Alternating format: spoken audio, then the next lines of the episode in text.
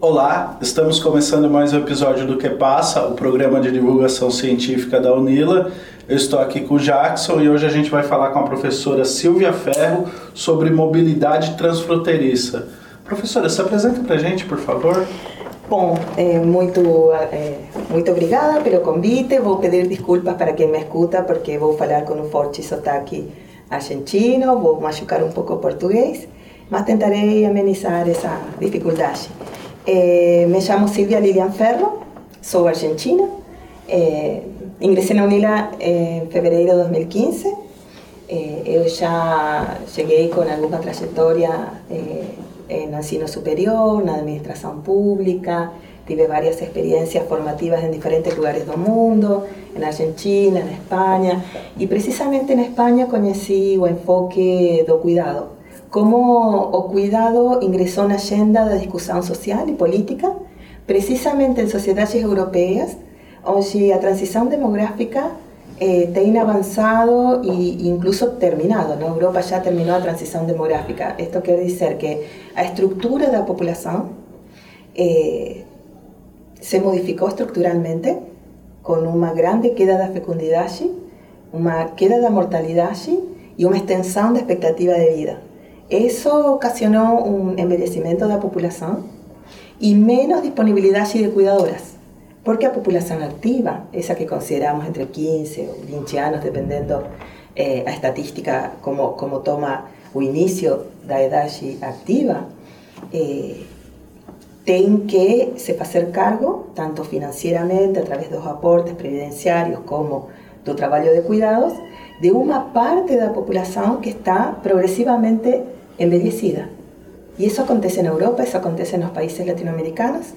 Y los nacimientos son cada vez menores en de la población. Hay una queda enorme de la fecundidad y eso me llevó a me interesar sobre cómo o cuidado ingresa en la agenda pública, porque no, no es una cuestión a redistribución de cuidado, una pauta moral y de costumbres. No, Brasil está acelerando ese envejecimiento, todas las sociedades latinoamericanas avanzan a pasos eh, largos eh, para una transición demográfica muy aguda que coloca un serio problema. A queda dos proveedores de cuidado que culturalmente se asigna a mujeres, tanto sea en forma remunerada como no remunerada, porque las mujeres están en los mercados de trabajo, las mujeres están estudiando, tienen hijos más tarde, tienen menos hijos, y a queda la fecundidad de Brasil es a más aguda de, todos, de todo contexto latinoamericano. simultáneamente, Brasil está, eh, ya inició y está aprofundando un proceso de envejecimiento de la población, o que va a colocar una demanda de cuidados enorme sobre el conjunto la población. Entonces, este, este es un problema de política pública, es un problema de Estado, no es apenas como hombres y mujeres nos distribuimos a responsabilidades y de cuidado.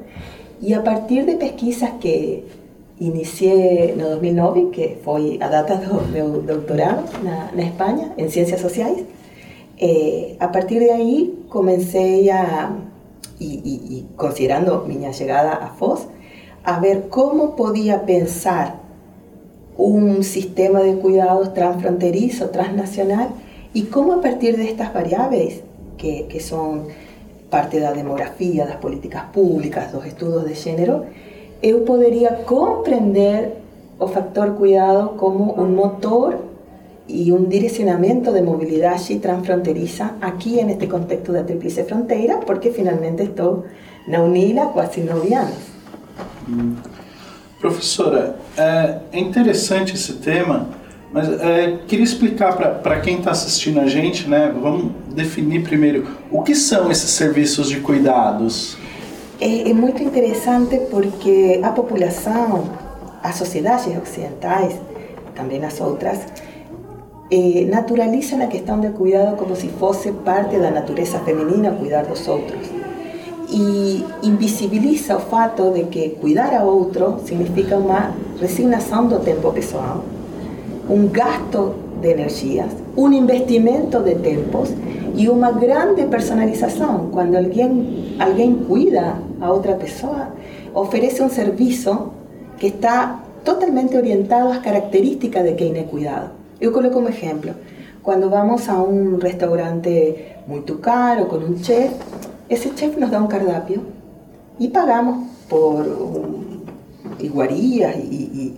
e processamentos de comida pré-estabelecidos. Porém, quem cuida de você e cozinha para cuidar de você atende suas necessidades sanitárias, nutricionais, sua cultura, eh, os que fazem eh, preferir uma família, consumir isto ou outro, as preferências individuais. Então, a atividade do cuidado é uma atividade altamente personalizada. Pela ordem social de tipo patriarcal que temos, há uma ideia de que a sociedade sigue organizándose en base a un ideal binario, hombre proveedor, mujer cuidadora. Y que el cuidado las mujeres es un instinto, es algo que está dentro de nuestros úteros y, y nacemos ya equipadas para eso. Y eso también afasta muchas veces una equitativa distribución de cuidado con los hombres, porque como ese ideal social no considera a los hombres naturalmente cuidadores, toda esa carga de cuidados cae sobre las mujeres y eso está ocasionando tremendas mudanzas demográficas, porque como o tiempo de cuidado familiar y o cuidado no familiar, que también está eh, feminizado, os cuidados sanitarios, o sanitarios parte de los cuidados, están feminizados. Los mismos cursos de medicina, de enfermagem, están feminizados. Todo que sea cuidar de los sea sin curso o con curso de ensino superior, parece como una extensión de nuestra feminidad. O problema es que los tiempos actuales, o tiempo diario de una mujer que se distribuye entre el cuidado familiar, o trabajo remunerado y los estudios muchas veces, hay una triple, tríplice jornada, una dupla o tripla presencia, y eso no consigue ser conciliado adecuadamente, porque ni aparece una, eh, una distribución con los hombres que sea equitativa en escala interpessoal y en escala sistémica los otros actores que proveen de cuidado, como el Estado, que provee servicios de cuidado, tanto sanitario como no sanitario, las organizaciones de la sociedad civil, que proveen servicios, fornecen servicios de cuidado, generalmente gratuitos, y o sistema empresarial, que vende servicios de cuidado, desde una consulta médica a cualquier otro tipo de cuidados, eh, a un subsistema social que llamamos Organización Social de Cuidado, que es insuficiente para dejar de delegar apenas las mujeres a mayor carga de los cuidados. ¿Cuál es la respuesta de esa situación, eh, de esa tensión enorme? A queda da profundidad. Las mujeres tienen menos hijos y más tarde, no solo porque los hijos son cada vez más caros, como cualquiera de nosotros puede percibir que generaciones anteriores. Los hijos son más caros, más son más costosos en tiempo y sobre todo en tiempos de cuidado. Nuestra expectativa, nuestras condiciones de vida en estas generaciones eh, se construyen sobre una demanda de cuidado que, que precisan las crianzas y no solo las crianzas, los idosos, ¿quién cuida a los idosos en un grupo familiar? No hay estructura pública suficiente para absorber los idosos que existen. Imagina o que están falando a proyecciones demográficas que se va a incrementar geométricamente o porcentual de idosos la población brasileira y latinoamericana. Entonces, este es un problema muy serio que, precisamos discutir na distribución interpessoal, en una escala interpessoal, distribuir mejor esas obligaciones, mas también en escala sistémica. O problema no se esgota en una nueva forma de entender las masculinidades y como eh, considerando cuidado como parte de una masculinidad eh, nova eh, y también desfamiliarizando el problema de la conciliación entre los tiempos de trabajo y los tiempos de cuidados familiares para que otros actores fornezcan apoyos a los cuidados, como por ejemplo desde el Estado las creyes, son servicios de apoyo al cuidado. ¿no? Entonces, colocando todo ese arcabouço teórico y metodológico en esta escala, yo percibí que eh, no solo la tríplice frontera los países latinoamericanos, más respondiendo directamente hacia el cuestionamiento, a una naturalización del cuidado como si no fuese una actividad que podamos llamar de trabajo. Precisamente porque están envolvidos afectos. A pessoas falan, ¿cómo va a llamar de trabalho quando eu cuido a quem amo. Independentemente que você ame, se consome tempos, se consome energias físicas, se é personalizado e se você está sendo obrigado, tanto por regras sociais como pelo seu compromisso, pela sua responsabilidade, e não consegue eh, dividir essa atividade com outras pessoas de forma voluntariamente mais eh, regularizada, é um trabalho, é um trabalho não remunerado. E as pesquisas de uso de tempo, eh, sobretudo eh, as que se fazem desde a Pesquisa Nacional de Amostragem por Domicílio eh, do Instituto Brasileiro de Geografia e Estatística, já estão medindo a relação entre trabalho não remunerado, e aí o cuidado é a maior porção, e o trabalho remunerado. Y a mayor carga de trabajo no remunerado muchas veces explica a eh, reproducción de pobreza. Porque la pobreza en América Latina y en Brasil en particular está feminizada, así como está feminizado el envejecimiento.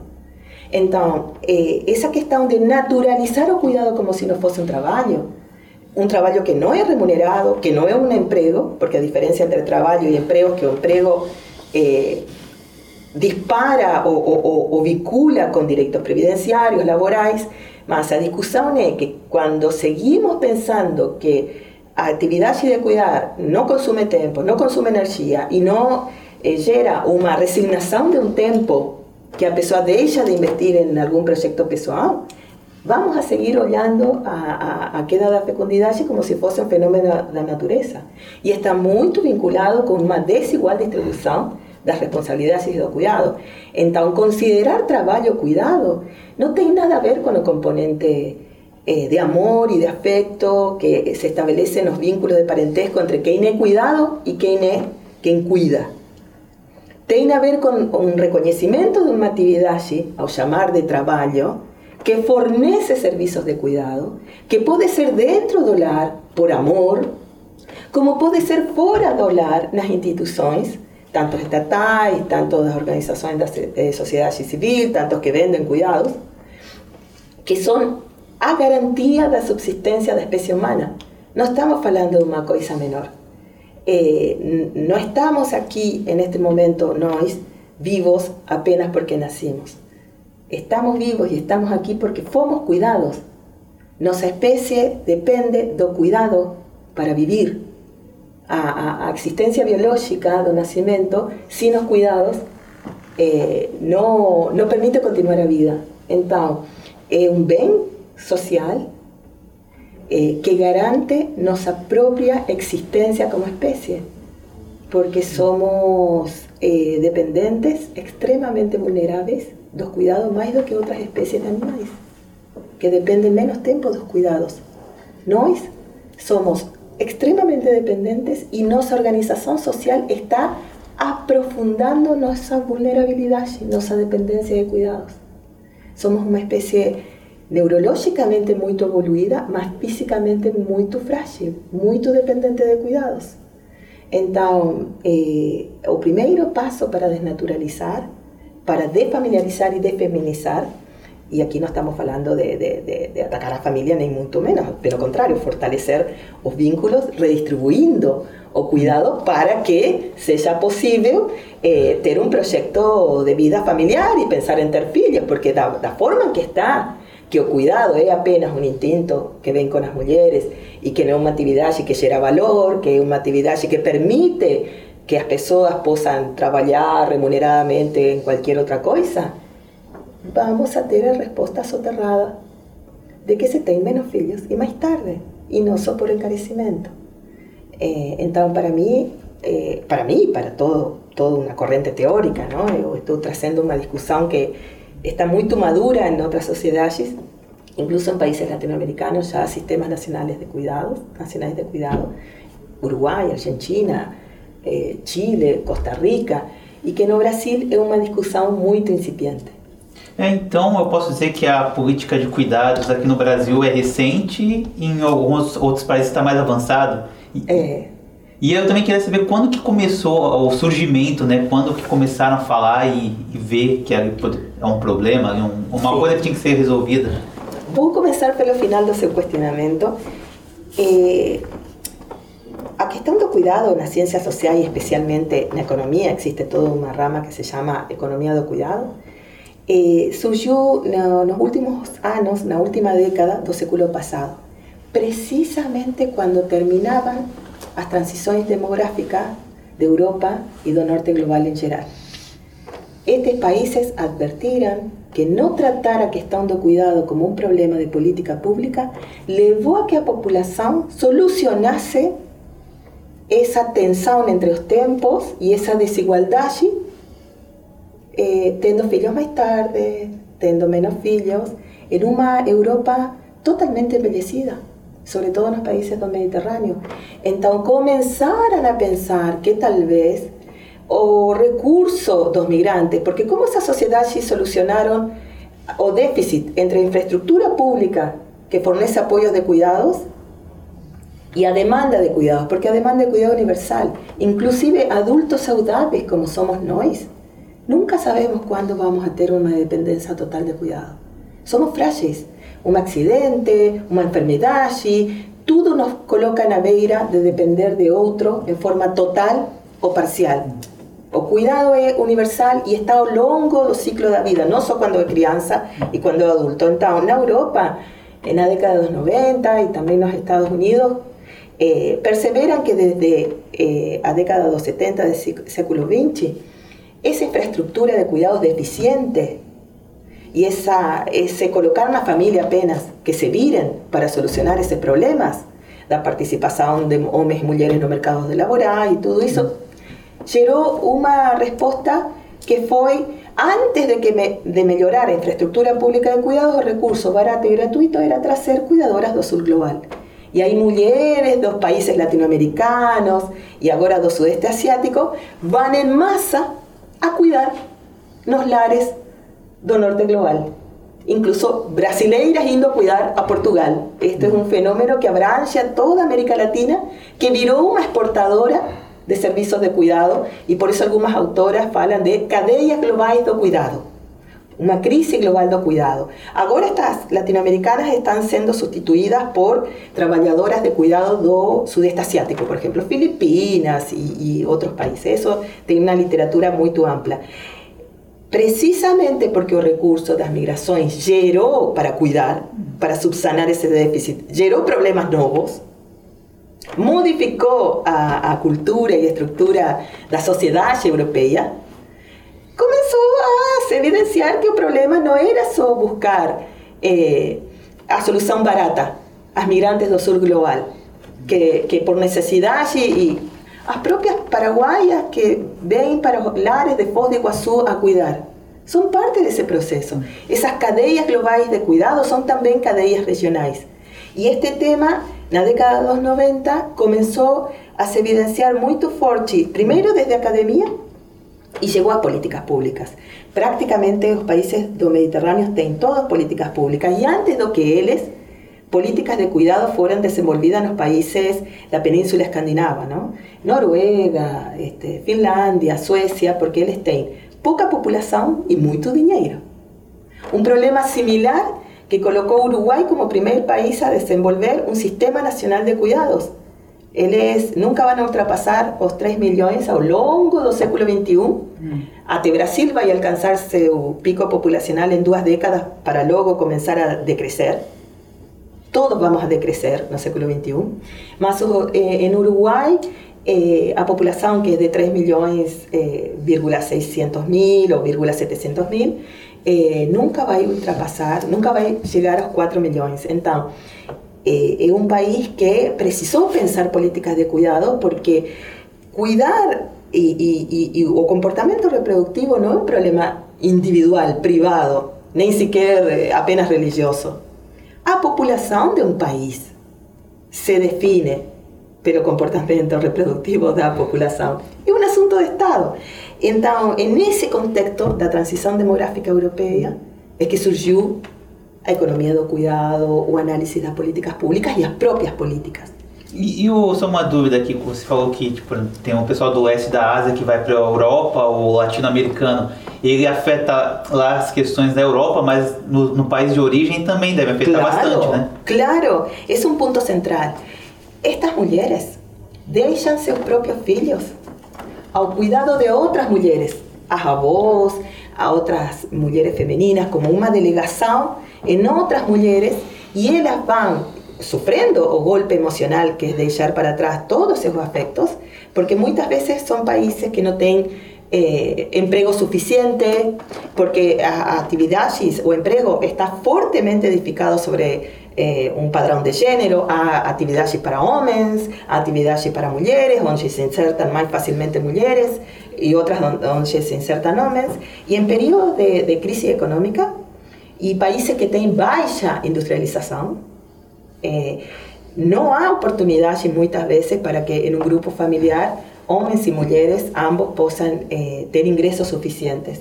Entonces, la estrategia de salir para cuidar no, los velhos, las crianças, los lares del sur global, es a veces la única fuente de subsistencia, no solo de familias.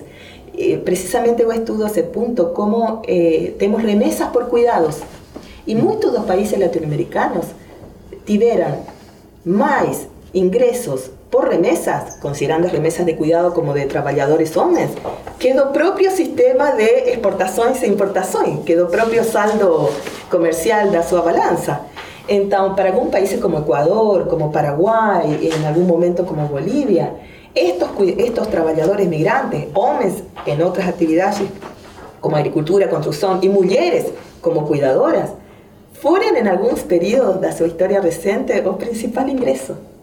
Entonces, estas remesas, entre las cuales están las remesas por actividades de cuidado, terminan siendo la única fuente de ingreso de un grupo familiar y antes de una comunidad. Eh, dinamizan pequeños negocios eh, dentro de pequeñas comunidades y después de todo ese sufrimiento de estar distante a los dos propios hijos, muchas veces esos hijos se reunifican eh, en, estas otras sociedades donde están trabajando más, eh, con serios problemas de relacionamiento. Usted dejó de ver al gay durante 20 años, o usted se comunicó por las redes sociales, pero no, no consiguen viajar todo tiempo porque tienen que enviar ese dinero antes de que viajar. Y, y, eso crea una serie de problemas de adaptación, de integración de estos colectivos étnicos, por ejemplo, mexicanos cuidando en Estados Unidos uno, un dos grandes corredores migratorios en América Latina y de trabajadores de cuidado es el corredor entre México y los Estados Unidos. Entonces, todos los problemas de integración que tienen los hijos de estas cuidadoras, los netos de estas cuidadoras, eh, crean verdaderos problemas de gobernanza social.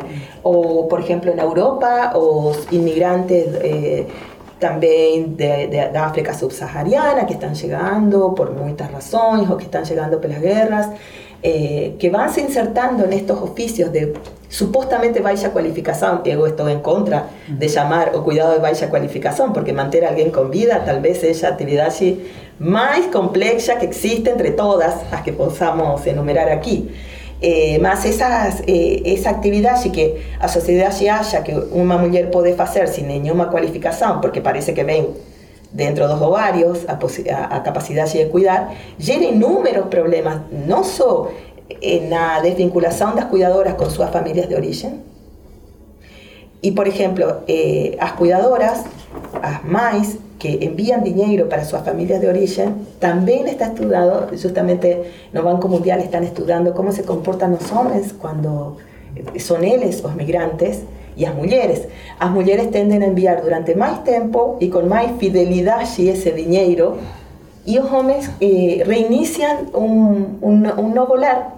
Eh, eh, después de algunos años de estar como migrante, hay más probabilidad de que un hombre críe un no volar en esa sociedad que eh, o acolleu y se desvincule del lar de origen y deje de enviar dinero o envíe cada vez menos porque ahora tiene otro lar, otra esposa, otros hijos. Ya las cuidadoras se mantienen mucho más eh, constantes y comprometidas en, enviar o, dinero para su familia, en se reunificar y eh, estadísticamente son menos propensas a, criar nuevos lares desentendiéndose del lar anterior. Eh, si establecen un nuevo lar, no dejan eh, tan fácilmente de, de la remesa de cuidado para el lar de origen. Eso está estadísticamente también estudia, estudiado y es, un, es, es un aspecto que tiene tantas nuances que me llevó a me preguntar, ¿y cómo será aquí en la tríplice frontera esa movilidad? Podemos comparar com as migrações? É, eu, eu queria aproveitar que a senhora tocou nesse ponto, né, daqui da Tríplice Fronteira, porque eu queria entender como funciona, né, esse, esse sistema de cuidados transfronteiriços aqui na nossa região e essa infraestrutura de, de cuidados que a gente tem que, que fomentar, né? Eu queria que a senhora explicasse um pouco sobre esse Bom, em primeiro lugar, toda sociedade tem uma organização social de cuidado, seja que expresse isso como seja tacitamente. Porque nós, por exemplo, que estamos nesta conversa, passamos sí ou sí por uma organização de cuidado para estar vivos hoje. Sí ou sí, ainda que não funcione de forma articulada, ainda que não esteja regulamentada, todos fuimos a um médico, en algún momento, alguien tiene una babá, alguien eh, alguna prestación de cuidado que no fue o cuidado familiar. O sea, que la organización social de cuidado, toda sociedad tiene. Dentro de esa organización social de cuidado está o Estado, que o Estado tiene un rol duplo, un papel duplo. Por una parte fornece servicios de cuidado, que llamamos infraestructura pública de cuidado, y por otra parte regula a los operadores privados de cuidado. Voy a colocar un ejemplo. Você contrata una persona para cuidar de un idoso acamado. Mas quem é responsável pelas qualificações que tem essa pessoa que está a cargo da vida de uma pessoa com muita incapacidade de se comunicar por algumas dependências que se geram com a? Eh, es un problema que no es solo dos pobres en infraestructura pública de cuidado. Nas clases medias, você también tiene un problema cuando você contrata alguien y no tiene una forma de, de ver a cualificación de la persona. Ser mujer no quiere decir saber cuidar. Y ser hombre no excluye saber cuidar. Por ejemplo, los hombres cuidan más a los idosos acamados porque es una questão de fuerza que você precisa levantar o corpo, un cuerpo grande, y las mujeres eh, se, se, orientan más a cuidar de crianzas y de acompañar a idosos que no sean eh, que no, no tengan necesidad así de levantar. Esto estoy hablando en líneas generales. Claro que hay casos estadísticamente eh, discordantes, más en líneas generales es así. Y, y, y, eso es interesante, un, un autor que, que, yo estaba leyendo falaba, así como una infraestructura de comunicación, infraestructura de logística, infraestructura eh, naval, aérea, a infraestructura que você quiser, como não vai existir uma infraestrutura para manter a vida, para sostener a vida?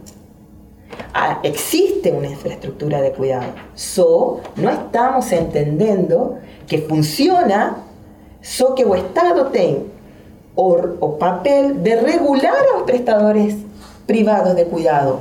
O Estado tem que regular a qualidade do cuidado que presta un empresario, una empresaria, porque eh, muchas situaciones colocan a bebés o a personas que no pueden expresar y pueden se dar situaciones de, de, de, de muito prejuízo. Entonces, o Estado fornece y o Estado regula los prestadores privados. O único, única parte del subsistema que tiene un duplo rol de prestador, fornecedor y de regulador.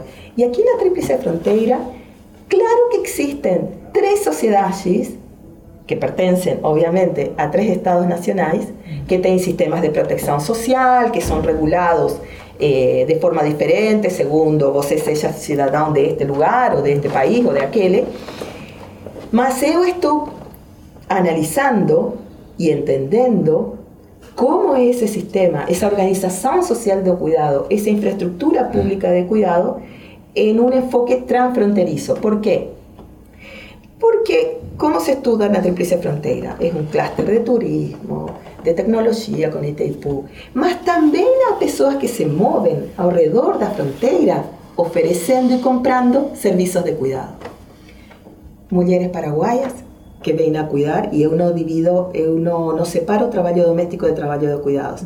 Para mim, trabalho doméstico é trabalho de cuidados. Você limpa uma casa para manter a saúde dos que viven, moran en ella. Ahí tiene una necesidad de, de, de saúde das pessoas, né? Não há sentido em separar trabalho doméstico de cuidado, é tudo cuidado. Se você dá um remédio, como se você cozinha e limpa a casa, você está cuidando.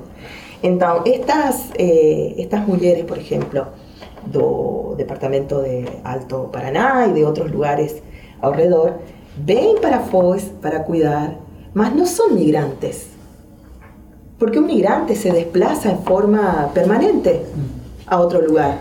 Es más, como él hace un movimiento pendular y circulatorio, ni el Estado paraguayo sabe cuándo salió, ni Estado brasileño sabe que entró.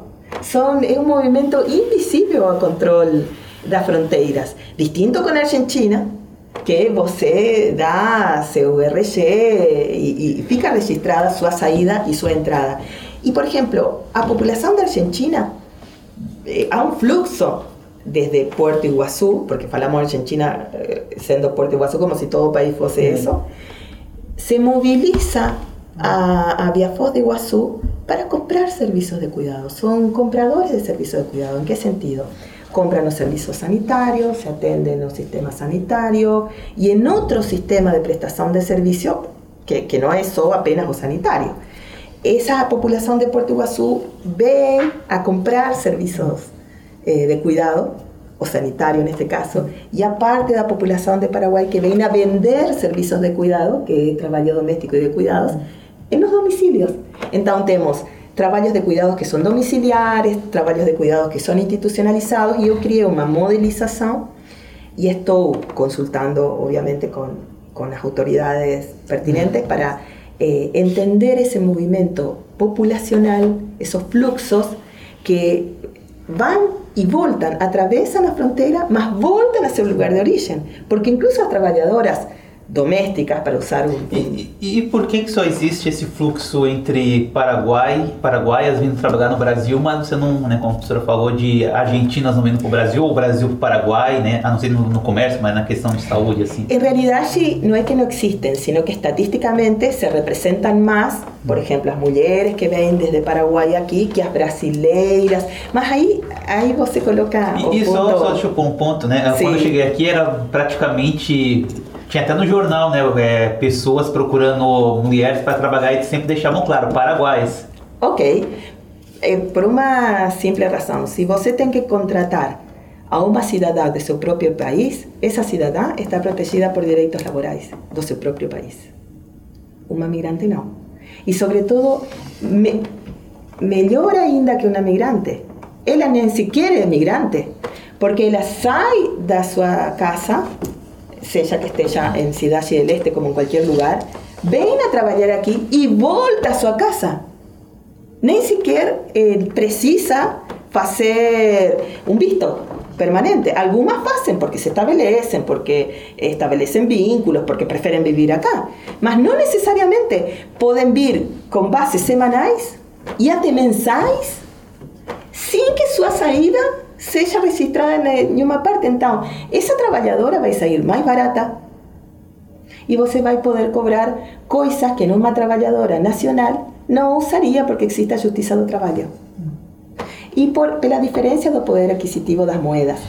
Assim como as paraguaias vindo a trabalhar aqui porque a moeda tem um poder aquisitivo diferente do guarani, há brasileiras no norte de Brasil que cruzan para Guyana Francesa, porque en la Guyana Francesa se pagan euros. Entonces, y hay brasileiras que van para Portugal para ganar en euros.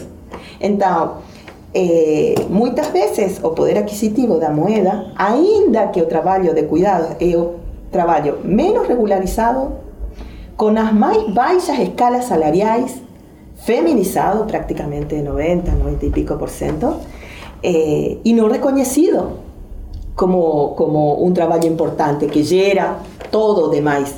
A base da estructura da atividade econômica eh, se você não tem cuidados, você não tem trabalhadores, não tem empresários, não tem estudantes, eh, não nada sem cuidados. Então é a base, é, é o que a parte eh, iceberg, iceberg eh, que está embaixo da superfície, que não se vê, mas é o que sustém esse topo. E, isso que você colocou é um aspecto central, eh, porque o poder adquisitivo, o diferencial de poder adquisitivo, también explicaría que desde Puerto Iguazú eh, hubiese un flujo parecido con este flujo de paraguayas eh, vindo para acá. Mas eu encontrei até agora no que eu estou averiguando, porque qual é o problema? Como cuidado não é reconhecido como atividade, como você registra essas pessoas que? Eh, eu falo com as autoridades consulares, eh, que têm uma ideia aproximada, mas eu preciso construir uma medição de um problema que não existe. Eh, que no es visibilizado, o sea, ya existe como problema, pero no es visibilizado como un trabajo, como servicios, como una actividad importante. Y, y lo que yo más encontré, estadísticamente hablando, más casos, más frecuencia de casos, es que esa población de Puerto Iguazú, eh, generalmente mujeres, cruzan la frontera para traer hijos a un médico, para comprar servicios. Ellas están, los inspectores eh, privado sobre todo. E há uma questão muito importante que, que achei interessante, fazendo a mesma pergunta que você se fez agora. Há famílias na Tríplice Fronteira que se chamam famílias eh, transfronterizas e transnacionalizadas, porque em um mesmo grupo familiar, precisamente como estratégia para acessar aos diferentes sistemas de proteção social que estão muito mediados pelo país onde você nasceu, pela sua cidadania, en una misma familia, un integrante puede tener ciudadanía paraguaya, porque usted sabe que hay un movimiento en masa de brasileiros no oriente paraguayos llamados brasiguayos, que están en actividades agrícolas y que ellos también accesan y precisan de servicios de cuidados no paraguayos. Un servicio de cuidado mucho más barato que si contrata aquí. Y a veces traes estas cuidadoras porque se produce, a familia fica aquí, as lojas ficam en Asunción, o a atividade agrícola fica nos departamentos do Paraguai, mas a família fica aqui. E esses mesmos brasileiros têm dupla nacionalidade. Depois de um tempo, têm nacionalidade paraguaia. E, a, e, e em uma mesma família, uma mesma pessoa pode ter duas e até três eh, nacionalidades. Então, como este sistema de proteção social, quando são parte da infraestrutura pública, que é maiormente gratuita, estas famílias têm eh, un repertorio de nacionalidades, a ver en qué contexto esa nacionalidad es más interesante o, o, o, facilita o acceso a alguna prestación de cuidado, sea ella sanitaria o no sanitaria. Y, y ese fenómeno de, de, familias transfronterizas, transnacionales, es un fenómeno muy de tríplice frontera que se, se, debe repetir, no sé, porque no, no llegué a comparar con otras tríplice fronteras. Eh, conveñamos también que Brasil tiene 15.000 kilómetros de frontera. Si hay un país que precisa hacer estudios fronterizos eh, sobre cualquier aspecto, Brasil. Tiene frontera con casi todos los países eh, do a excepción de dos, y, y, até ainda tiene frontera con un estado eh, jurídicamente europeo, como es a, Guyana mm. francesa. Mm. Esto debe ser repetir en otra parte, más es muy típico de Foz de Iguazú, personas que naceran en un lugar o en otro, familias de brasiguayos, que nacerán lá y tienen una ciudadanía paraguaya y no hablan una palabra de español. Eh, es íntegramente un brasileiro con ciudadanía paraguaya. Y eso también se da inversa. Y se constituye ese fenómeno de familias eh, donde se encuentra varias nacionalidades en un mismo grupo nuclear de familia. Justamente porque de esa forma estratégicamente você no precisa eh, pasar por cima las limitaciones para accesar a los servicios de protección social, por ejemplo, políticas de atención a velhice están muy determinadas por la protección social que cada país está dispuesto a dar para su población mayor, de adultos mayores. Entonces, las personas tienen eh, esa estrategia para se virar en contextos de múltiples restricciones eh, nacionales, de políticas nacionales que están vinculadas a aportación de ciudadanía Se você é cidadão de um estado e vai para o serviço de outro estado, você pode ter problemas. Hum. É isso. Isso, professora. Essa sua fala né, já, já vem de, de encontro à, à minha próxima pergunta, que é como estruturar políticas públicas nessas três cidades fronteiriças, né, para que possa atender com qualidade essas pessoas que, que necessitam de cuidados e o, os prestadores dos, de serviço de cuidado. Né, eu vou usar como exemplo aqui a nossa região, que é uma tríplice fronteira Sim. bem populosa. Como que as, as cidades, Foz do Iguaçu, Cidade Leste, Porto Iguaçu, elas devem estruturar suas políticas públicas para atender com qualidade essas pessoas? Exatamente a razão pela qual eu iniciei a pesquisa mobilidade transfronteiriça por serviços e ofertas, eh, por demanda e oferta de cuidados. Eu estou visibilizando a existência tácita de um sistema e como funciona nos tres territorios, estudiando toda la infraestructura pública de cada uno. Y cómo se articula o no en un territorio común, porque somos fronteras más o territorio es común, y incluso ambientalmente, estamos todos en la mata atlántica, estamos todos en el mismo clima, atravesados por las mismas determinaciones ambientales, más divididos por tres fronteras y fronteras que se hacen ver, sobre todo en el caso argentino con, con Brasil. Eh, visibilizo o sistema, coloco as partes. Primeiro precisamos ver algo para reconhecer que isso existe. Primeiro, e, e tenho que passar pelo obstáculo de que o cuidado é algo exótico. Quando, quando eu estou fazendo a pesquisa, pensam que é algo de estética, você está falando de produtos estéticos, ou apenas vinculado à enfermagem, ou, ou, ou questões sanitárias. Então, eh, eu estou colocando como uma pedagogia para entender esse sistema que está funcionando e ver os déficits que se geram en, esa, en ese sistema trinacional y, cómo operan estas direccionalidades estas movilidades y sobre todo algo muy importante. As pessoas acham que o problema do cuidado é um problema de pobres. Não. A demanda de cuidado é universal. Todas as classes sociais, todos os sectores sociais têm um problema de cuidado. Tanto seja por poder pagar ou não, tanto seja por acessar ou não aos cuidados eh, públicos, tanto seja pela qualidade, a profissionalização que precisa ter esse cuidado. Por ejemplo, en Argentina ya se están organizando cooperativas de cuidado, a una red de cooperativas de cuidado. Como a demanda só vai crescer, eu quero mostrar que esto también puede tener consecuencias para planear cursos de cuidadores certificados. Un sindicato en Foz de Iguazú, há dois ou três anos, já está fazendo uma certificação.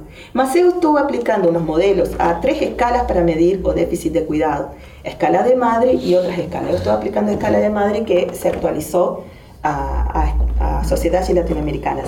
Yo estoy midiendo eh, proyecciones demográficas eh, van a dar un margen de actividades remuneradas de cuidado que precisamos profissionalizar.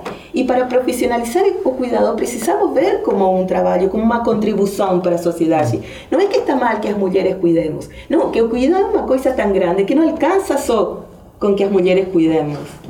Professora, mas assim, é, eu estou pensando aqui, hum. a gente, isso não vai causar um, um impacto econômico? Porque desde o começo da nossa conversa, tá claro que as mulheres são as principais cuidadoras, uhum. né? As, as principais prestadoras de serviços de cuidado. Exatamente. Só que é um problema que perpassa todas as famílias, Sim. desde o mais pobre ao mais rico. Quando a gente profissionaliza isso, a gente está gerando mão de obra. Sim. Só que quem pode pagar por essa mão de obra ah. não é aquela pessoa mais pobre. Aquela pessoa mais pobre, além de prestar os serviços de cuidado sem remuneração para a família, ainda, ainda corremos o risco de ter essa pessoa tendo mais uma jornada, uma jornada, vamos lá, dupla ou tripla, prestando esse serviço de cuidado para uma pessoa de maior poder aquisitivo ou, ou em busca de, de remuneração deixando de cuidar dos seus, dos seus próprios. Mas isso já existe. Exato. Isso já existe, essa é a realidade. Já existe, exato, já existe.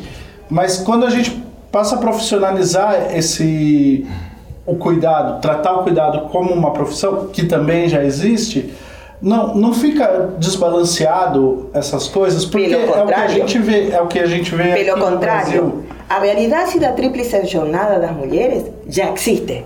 Uhum. O problema de invisibilizar a contribuição de uma parte da jornada tem a ver com que se o cuidado fica vinculado aos ovários, deixa de ser considerado uma política pública, você não vai conseguir que se destine orçamento para fortalecer a infraestrutura pública de cuidado que fornece apoio de cuidados a famílias. O Estado se alia com a família para apoiar o cuidado. Então, como já existe ter que cuidar a outros nos sectores eh, mais pobres e, virar, e se virar para, cuidar a los seus, sin que los hombres participen la misma medida en ese cuidado. Fato de profesionalizar, de, de criar cooperativas de cuidado, de reconocer o cuidado na sua importância social, não só que vai demandar mais trabalhadores de cuidado com melhor qualificação profissional, porque o que vai fazer Foz do Iguaçu com o envelhecimento populacional? Os bairros de idosos que se estão criando estão mostrando que esta é uma realidade que chegou o envelhecimento que há que atender de alguma forma. Quem vai cuidar a, a, a população crescentemente envelhecida? E se você coloca cuidado como política pública, não é que por uma parte se vai gerar uma demanda mais profissionalizada que pode encarecer. O cuidado eh, está barato porque se utiliza mão de obra não nacional, sobretudo aqui. Uma estrutura abaratar custo incluso nas compras de cualquier cosa. Se compra o servicio de cuidado como se compra un iPhone más barato de otro lado, porque está más barato, una forma de abaratar. Más, por otra parte, esa, esa questão da profissionalização do cuidado, que não vai gerar uma coisa distinta do que já está gerando. A ideia de colocar como uma atividade reconhecida socialmente vai contribuir a desfeminizá-la. Porque a sociedad llena tareas que considera poco importantes. No se importa que estén feminizadas, porque considera que son poco importantes, como cuidar. Por eso están feminizadas. A frontline occupation, las ocupaciones que más exigen un contacto directo con las personas, como a propia educación, está feminizada. Y a escala salarial, de educación básica, de educación media, no hay edad más grandes.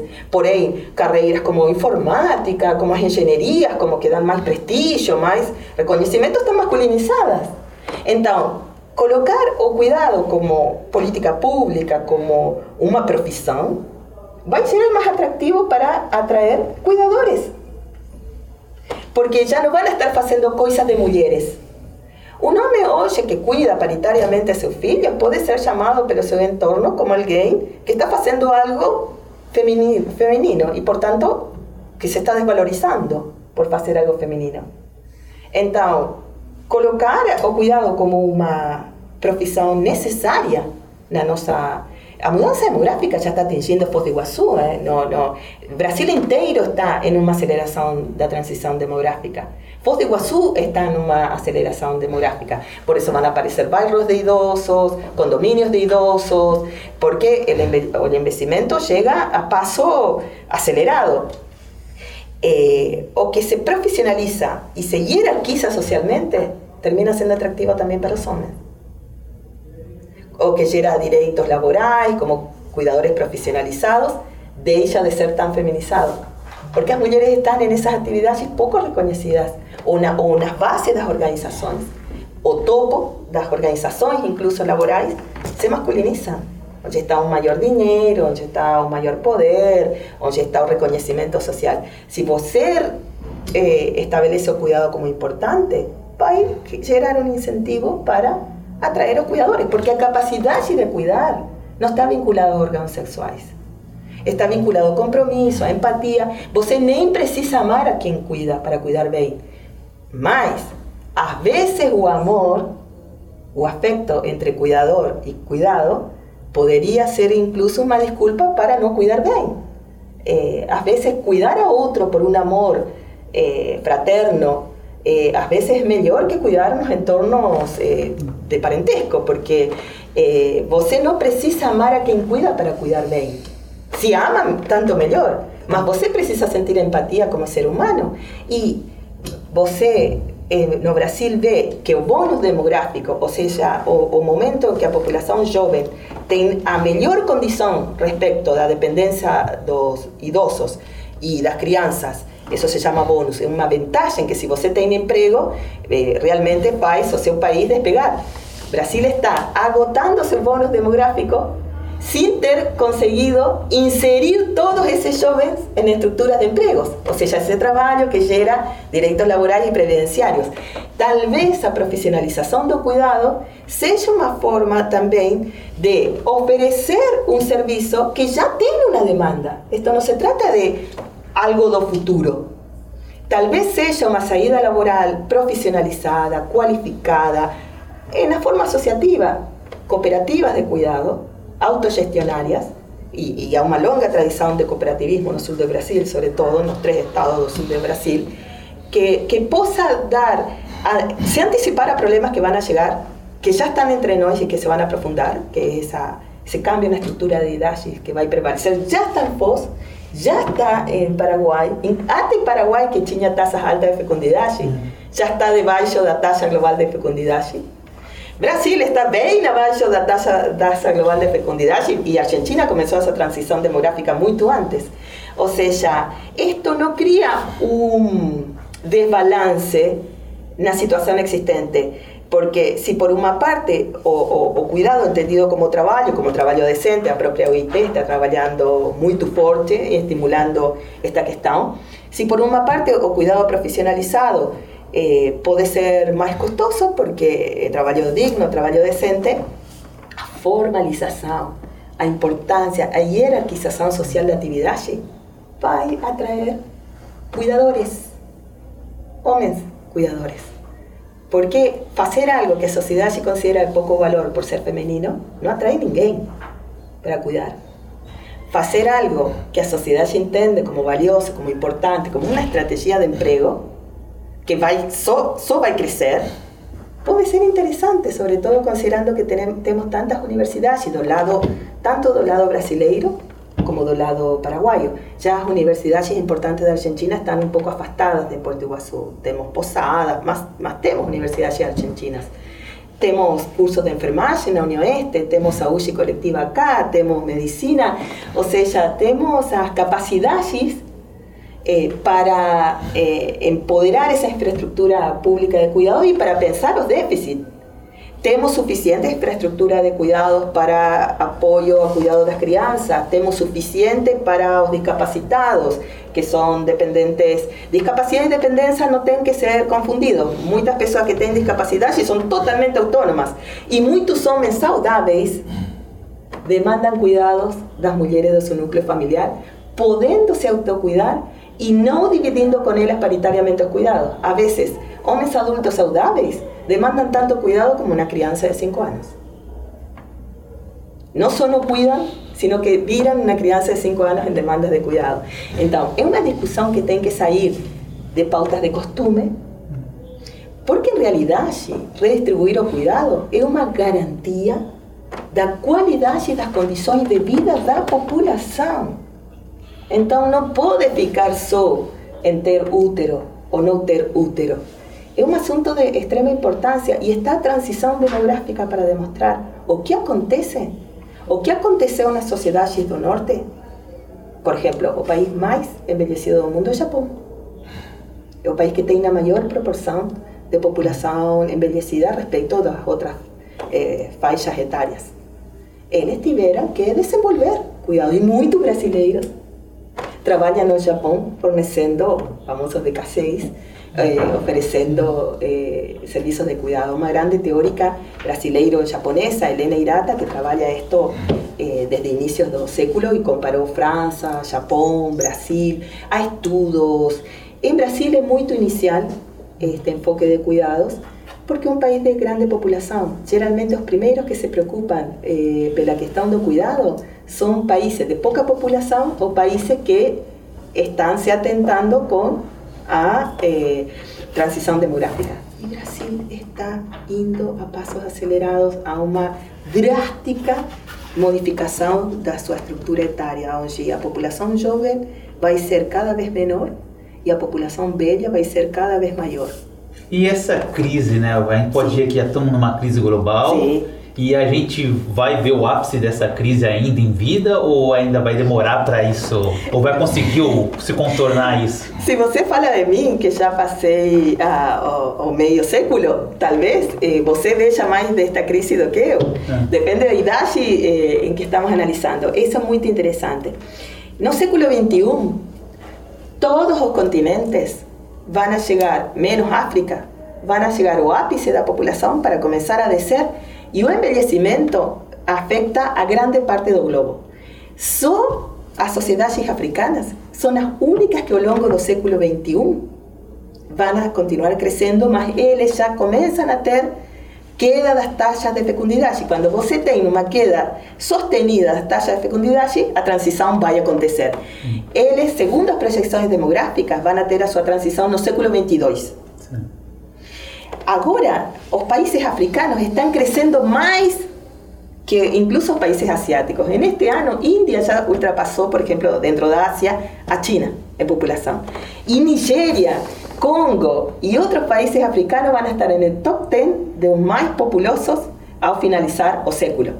África vai crescer populacionalmente, eles estão com taxas altas, mas começou, começou a virada. A virada vai ser mais lenta. O Caribe latinoamericano ainda tem taxas de fecundidade bastante altas para a comparação dos nossos países, mas já começaram a virada. Então, vamos a ter o, este é o século da África, em termos populacionais e demográficos. Temos a Europa que já terminou a transição demográfica antes de começar este siglo, incluso, além das diferenças entre países. E temos Latinoamérica que está en este momento haciendo su ciclo y se considera que 2060, 2067 todos los países de la región atingirán su pico y comenzarán a bajar. Entonces, esta crisis global de cuidado, que por ahora se está maquillando con las migraciones, sur-norte global, siguiendo bellas rutas coloniales, que apareció con fuerza en la pandemia. La pandemia se vio a desigual distribución dos cuidados. Cuando casáis haciendo la misma actividad y haciendo home office, un era eh, por seguir cuidando eh, casa y conciliando o trabajo virtual con, con la crianza y otro podía conciliar con tiempo de ocio, con juegos por internet y cosas así. o COVID fue como combustible, fue como gasolina para impulsar esta discusión, una avalancha de estudios técnicos comenzaron a surgir por todas partes pela questão do cuidado, deu mais visibilidade à escala latino-americana da questão do cuidado. Eh, então, o que podemos prever é que, de acordo com as projeções demográficas, o problema só vai piorar. Eh, alguns países já estão tentando dar conta, na, na própria região latino-americana, Argentina incluso. Eh, Brasil ainda é muito incipiente, há alguns estudos a nível, a nível acadêmico. Eu estou tentando fazer minha humilde contribuição eh, aplicando todo esto a un, a un, problema concreto, demostrando este sistema, demostrando esta circulação, propondo que esto pode ser uma fonte de profissionalização e de ingressos para atender uma população envelhecida. Tem muitas consequências econômicas, como você bem apontou. Eh, visibilizar estas cuestiones, eh, se anticipar estas cuestiones, fortalecer esa infraestructura pública de cuidado y ver cómo, cómo funciona eh, a través de estos fluxos de circulación, no son migración, son movilidad humana, porque no mudan de país, de residencia de país, ni de papéis, muchas veces.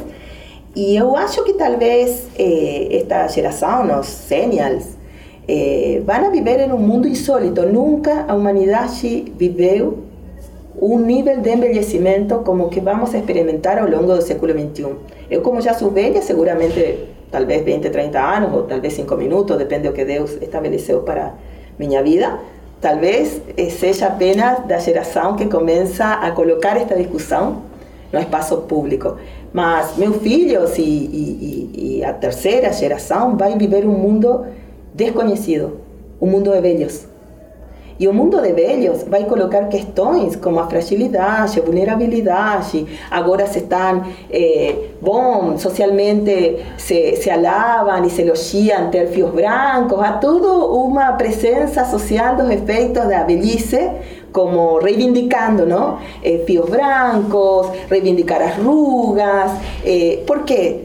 Porque a população envelhecida está colocando sua agenda.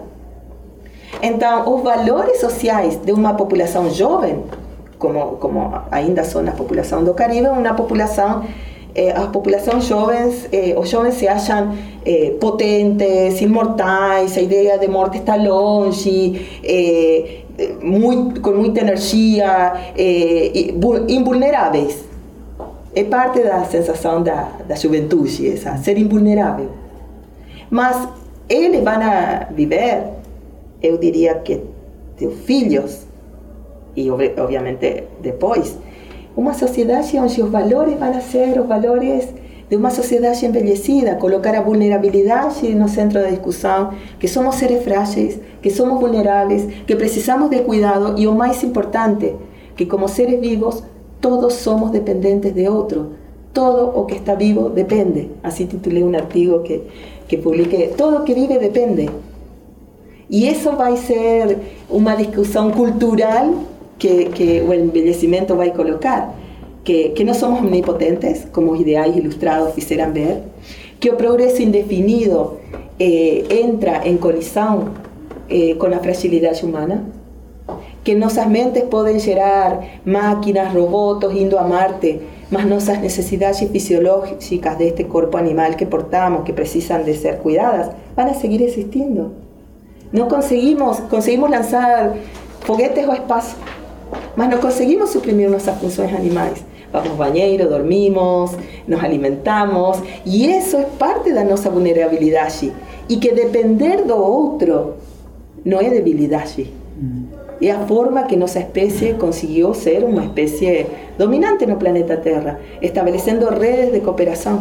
Individualmente somos muy fracos, mas o que faz a nuestra especie tan significativa es que conseguimos cooperar para nos proteger ante um fato que é constitutivo da nossa espécie.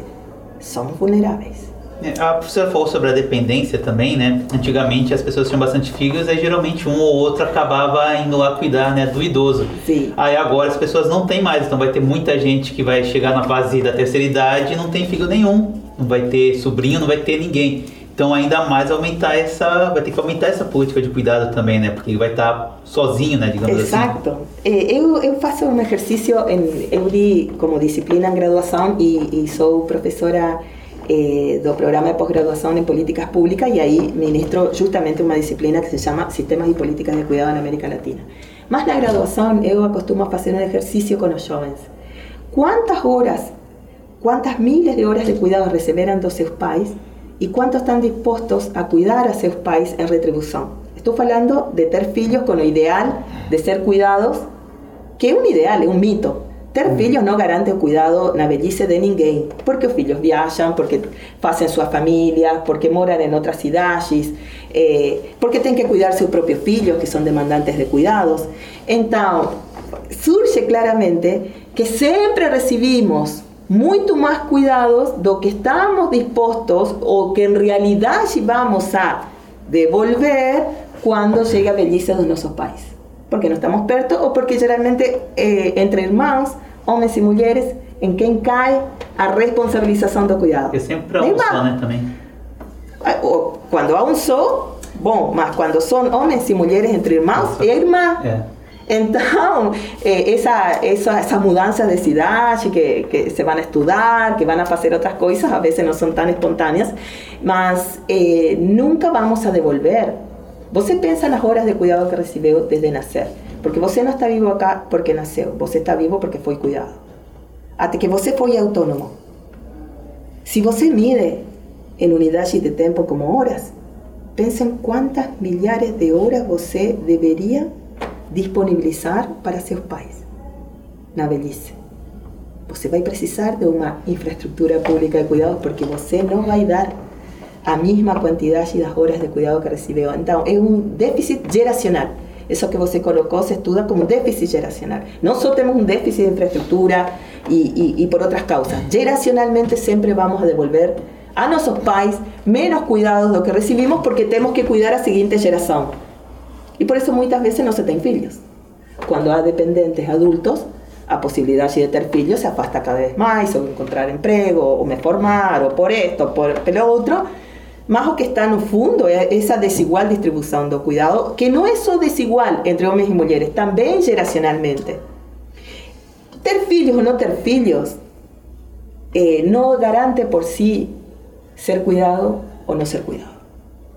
Eso depende, você puede tener muchos hijos, más puede morar uno en Alemania, otro eh, en este país que es un país continental a 3.000 kilómetros, y você va a terminar comprando servicios de cuidado.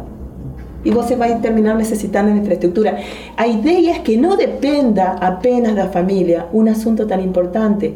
Por eso, fortalecer a, otros, a otras partes del sistema de cuidado, de organización social de cuidado, como o Estado, las organizaciones de la sociedad civil, que tienen que ser reguladas por el Estado, más que también fornecen servicios de cuidado en forma autónoma, o sector empresarial que vende servicios de cuidado, porque no puede depender solo de la voluntad y, los vínculos familiares, porque los vínculos familiares idealmente deberían ser fuertes, felices, recíprocos, solidarios, más todos que.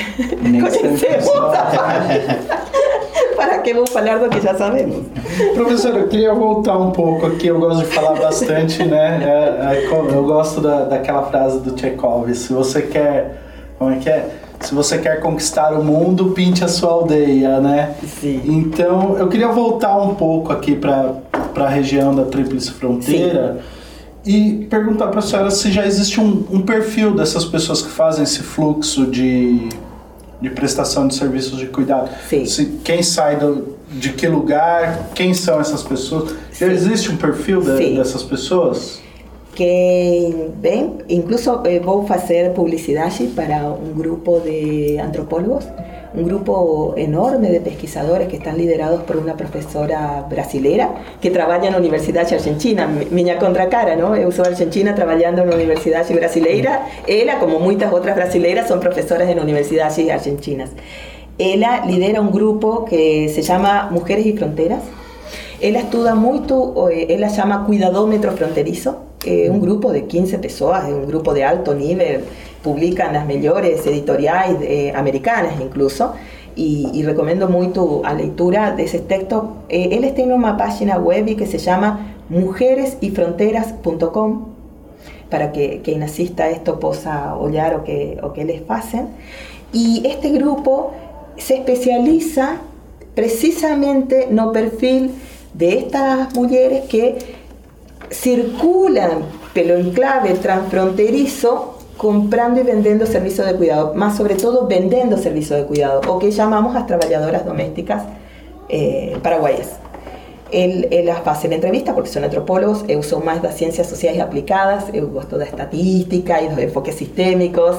Este grupo es de antropólogos, geógrafos, eh, multidisciplinar, más eh, se centra en metodologías etnográficas, o sea, en la entrevista peso a peso, ¿no? Eh, y, y ellas eh, entrevistan a estas personas y claramente son mujeres que no han, tenido, no han tenido un acceso igualitario con los hombres de su familia o sistema educativo.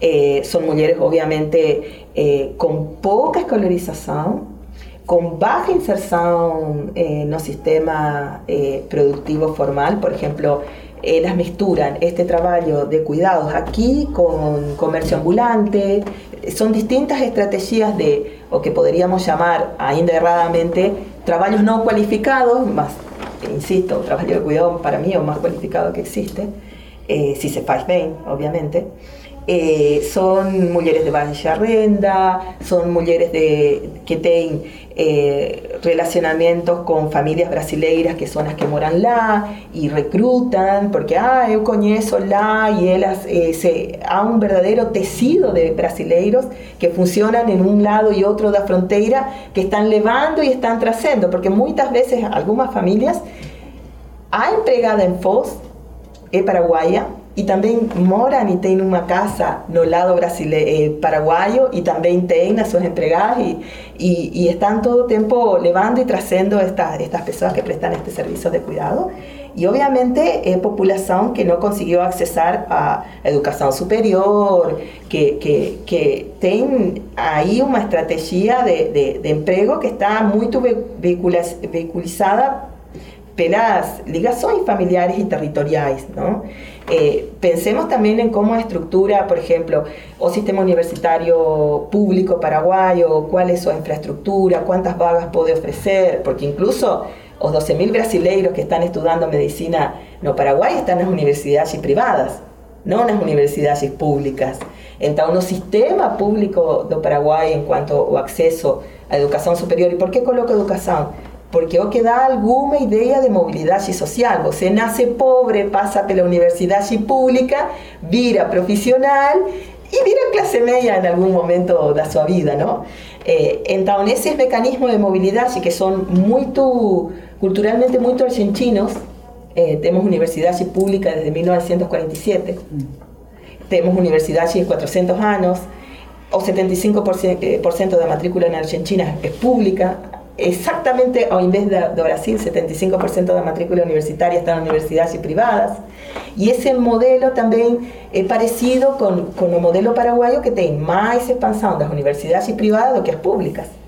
Entonces, para estas mujeres pagar una parcela, en las universidades paraguayas que parecen estar feitas más para brasileños que para paraguayos, como un negocio educativo eh, moldeado para, para, para brasileiros que van a, van a estudiar medicina, eh, son inaccesibles eh, para estas mujeres y además porque hay un padrón cultural, incluso eh, voy a pedir a, a, disculpas, ¿no? porque soy una argentina hablando sobre cuestiones históricas paraguayas, más hay una idea cultural que sobre las mujeres paraguayas descansa todo, descansa propia nación.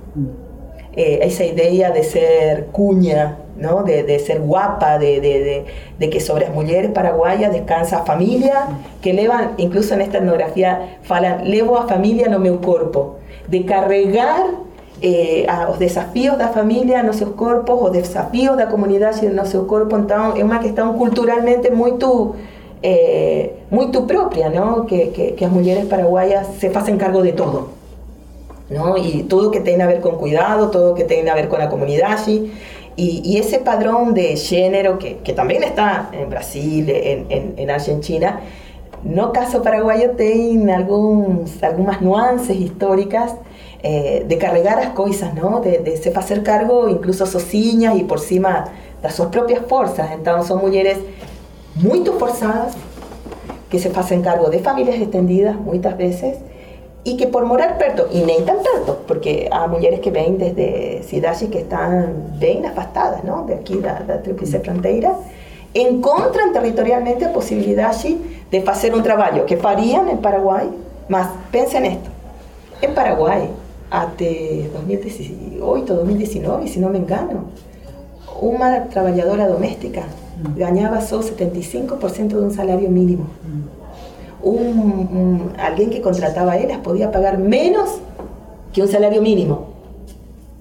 Claramente una estrategia económica entre hacer ese trabajo tan precarizado y, con ese pago. Ahora no, eso fue cambiado pela luta las empleadas domésticas de Paraguay que consiguieran que el salario de las empleadas domésticas sea homologado a un salario mínimo de cualquier otra actividad. Una grande luta política eh, más ese salario mínimo lá y ainda este salario informalizado, no declarado aquí, o poder adquisitivo que tiene ese dinero aquí, colocado en la sociedad paraguaya, porque recordemos, lembremos, ellas van y voltan, ellas no residen aquí. Mm. Entonces, ese dinero real repercute en su economía familiar como multiplicado, não? É, e, e essa mobilidade fronteiriça, ela é feita de forma orgânica, individual de cada pessoa ou você já conseguiu ver tem grupos e redes, até redes criminosas que fazem esse tipo de... Eu não diria criminosas, o que eu vi, o que estudei desta etnografia que, que, que fizeram eh, este grupo importantíssimo, são redes de contactos. Eh, a, a imensa presença dos brasiguayos, los brasileiros en Paraguay criaran y reforzaran un poco esas redes. Todos conocen algún familiar brasileiro que mora no Paraguay.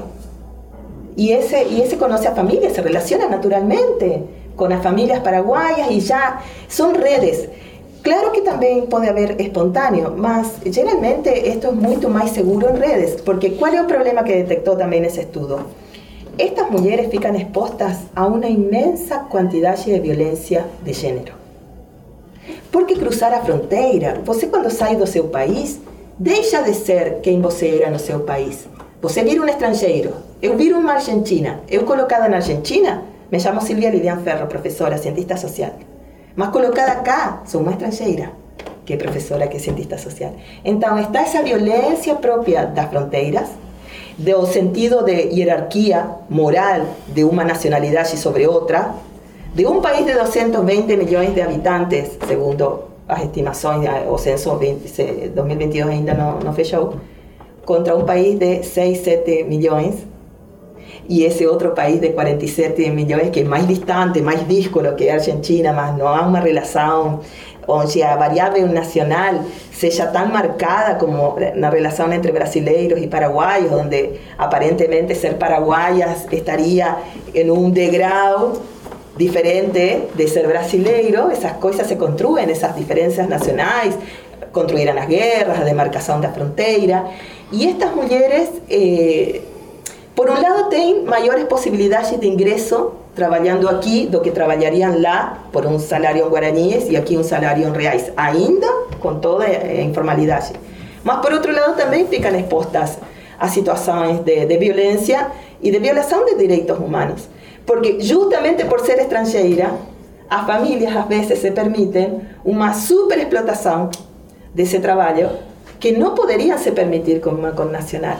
Entonces, por un, dos caras, ¿sabe? Tienen dos fases. Por un lado, ellas muchas veces mejoran su situación económica, porque no solo hacen ese trabajo, también misturan con venda ambulante. Muchos estudiantes de UNILA, es interesante cómo los TCC de, UNILA están se enfocando en esas movilidades y están produciendo una información riquísima para organismos públicos de Paraguay, de Brasil y ainda de Argentina en menor medida sobre esa movilidad allí.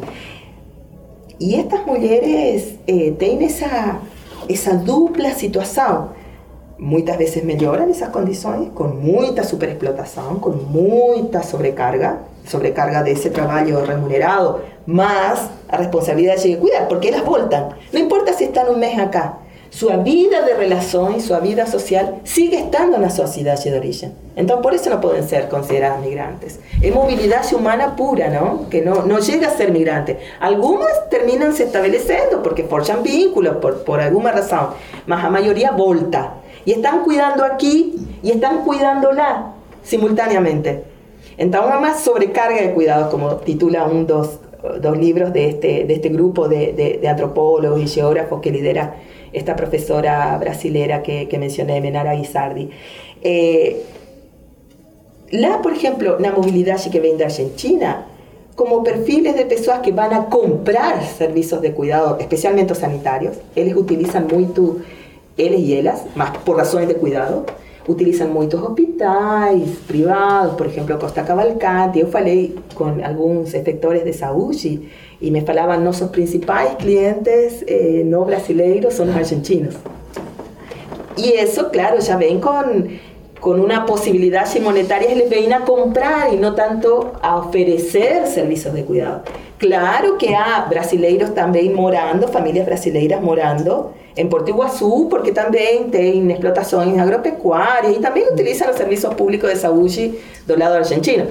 Si vamos a pensar en lo sanitario, tengo que lembrar que, por ejemplo, Argentina tiene premios Nobel en medicina, entonces una medicina argentina eh, eh, muy destacada, especialmente en, en, grandes metrópolis como Buenos Aires.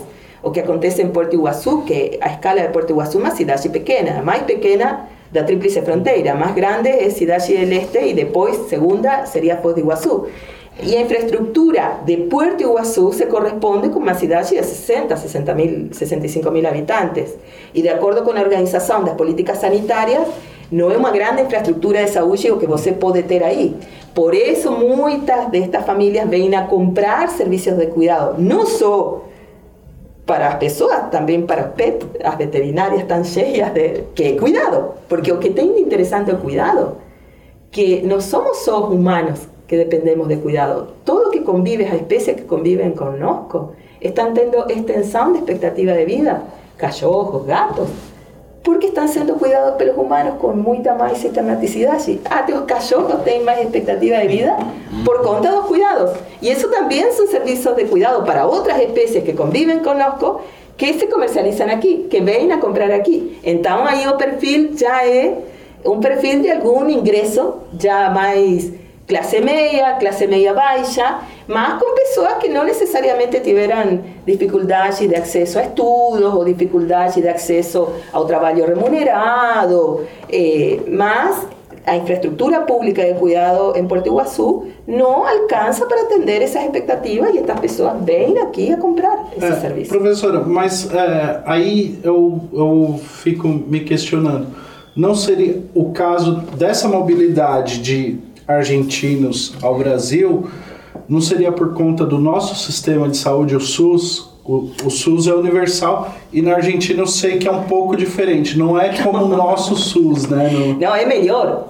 É ah. melhor porque, a ver, vamos a diferenciar. É, eu sou argentina e eu sou moradora há oito anos. Eu tenho incluso é, residência permanente e trabalho, sou servidora pública. Eu enfrentei enormes dificuldades eh, até pelas vacinas que se ofereciam no, no Sistema Único de Saúde. Eu cheguei a escutar, isto não é para estrangeiros. Na minha cara. Então, isso é um mito. Que, que o sistema de saúde, único de saúde, está tão aberto assim. É um mito. Eu vejo mais pessoas comprando no sistema privado, como o Hospital Costa Cavalcanti, que conseguindo ingressar, eu que sou residente no Brasil desde fevereiro de 2015, se eu quiser usar, eu tenho que pedir até o Papa Francisco para que interceda. Eu encontrei não por todas partes, não é tão aberto. Já o sistema público de saúde da Argentina é, é público, é, estamos, incluso pessoas de classes médias, estamos muito acostumados a ir ao sistema público de saúde, ainda que você tenha que marcar e agendar. E eu conheci pessoas que, eh, incluso muito aberto, eh, obviamente en cada país hay mitos xenofóbicos como que ven los extranjeros y nos usan el sistema de saúde. As mismas coisas eu escuto na Argentina respecto a 65 mil brasileiros que están morando en Argentina. En tanto, 35 mil argentinos moramos en Brasil, 65 mil brasileiros moran en Argentina, estudian medicina en universidades públicas. No es que pagan como las universidades de, de del Este. Entonces, el sistema de salud público de Argentina es público antes de que exista SUS.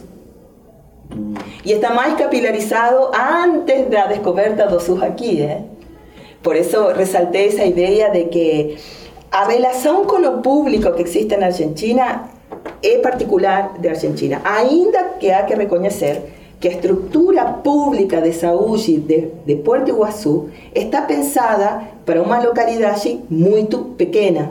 Por tanto, existen los hospitales de alta complejidad y muy vinculadas a demanda territorial, en lugares de mayor población.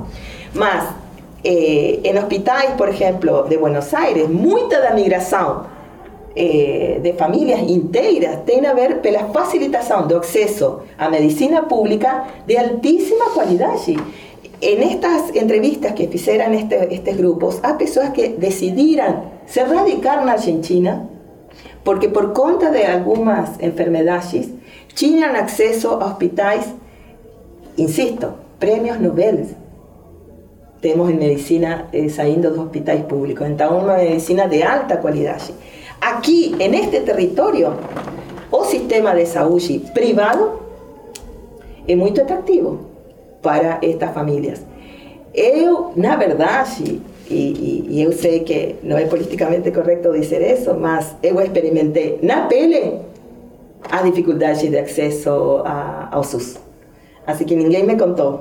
Eu escutei na minha cara eh, estas coisas. Isso de que pode acontecer en las duplas nacionalidades. Muito disso que se fala tem a ver con eso que eu falava antes. Há famílias que têm as duas nacionalidades. Hay brasileiros que pegan a nacionalidade paraguaya, paraguayos que pegan a nacionalidade brasileira como estrategia eh, son esas familias transfronterizas que también hay literatura sobre ellas. Más, a veces esa misma persona tiene las dos nacionalidades. Más como a una ola de cuando un país trata mal a sus ciudadanos, siempre está o extranjero para jugar las culpas ahí. Entonces, un país que maltrata a sus propios ciudadanos eh, siempre tiene los recursos de extranjero para jugar a culpa en otro lugar, para eh, a bola colocar fuera del campo de juego. Entonces, estará siempre el extranjero para, para decir, ah, nuestro sistema de salud es fraco por culpa dos extranjeros. Más los brasileiros son extranjeros en otros países y usan también los sistemas públicos de salud en otros países. Entonces, eh, falta esa mirada contextual, porque así como eh, tal vez sea más facilitado, no sé, porque eh, en algún caso a misma persona, tanto brasileira como paraguaya, entonces está facilitado ese acceso. Voces que transitan entre los estudiantes extranjeros na UNILA saben muy bien que el sistema SUS no es tan amigable así.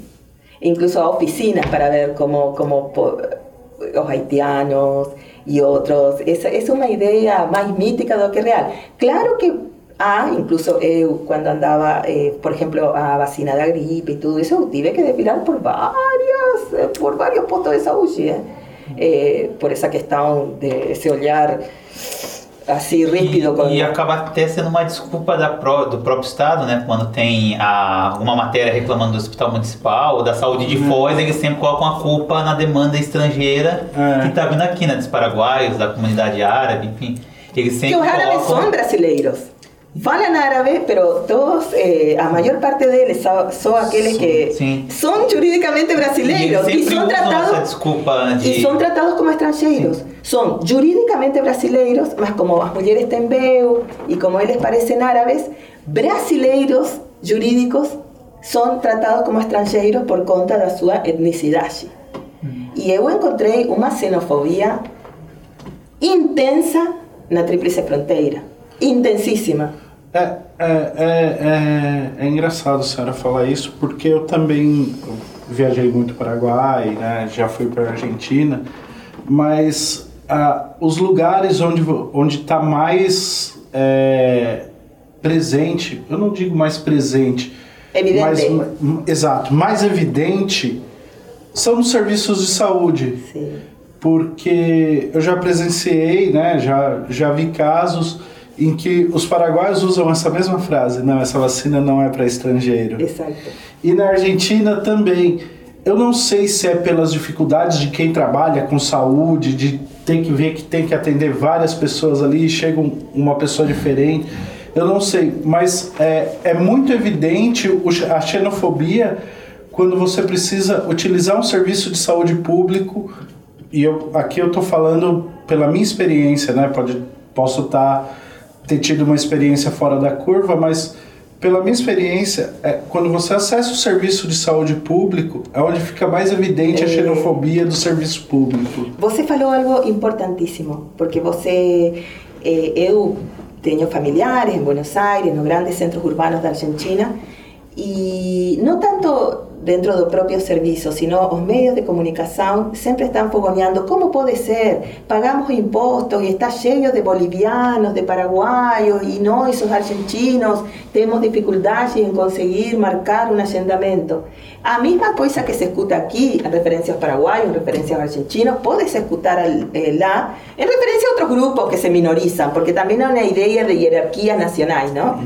Eh, E essa questão tem muito a ver com o que você falou. O sistema público está sendo sucateado nos seus investimentos eh, progressivamente. Eh, as sucessivas crises econômicas se solucionam muitas vezes desnudando o sistema público. En español falamos de desvestir un santo para vestir a otro. Y exactamente ese punto. Sistemas de provisión de servicios públicos, sean de cuidados como no sean de cuidados, sean sanitarios como no sanitarios, ao estar sobrecarregados, es mucho más fácil encontrar a disculpa na alteridade, nesse otro exótico, y sobre todo entre brasileiros y argentinos que está a questão do futebol, eh, que alguns levam isso muito a sério e eu já tive episódios de, de, de, de ameaças muito fortes no, nos mundiais este, e, e está essa excusa mas também eu tenho que dizer outra coisa eh, você está em um enclave territorial onde você tem três países, três, três cidades, mas necessariamente você tem que funcionar em escala metropolitana transnacional.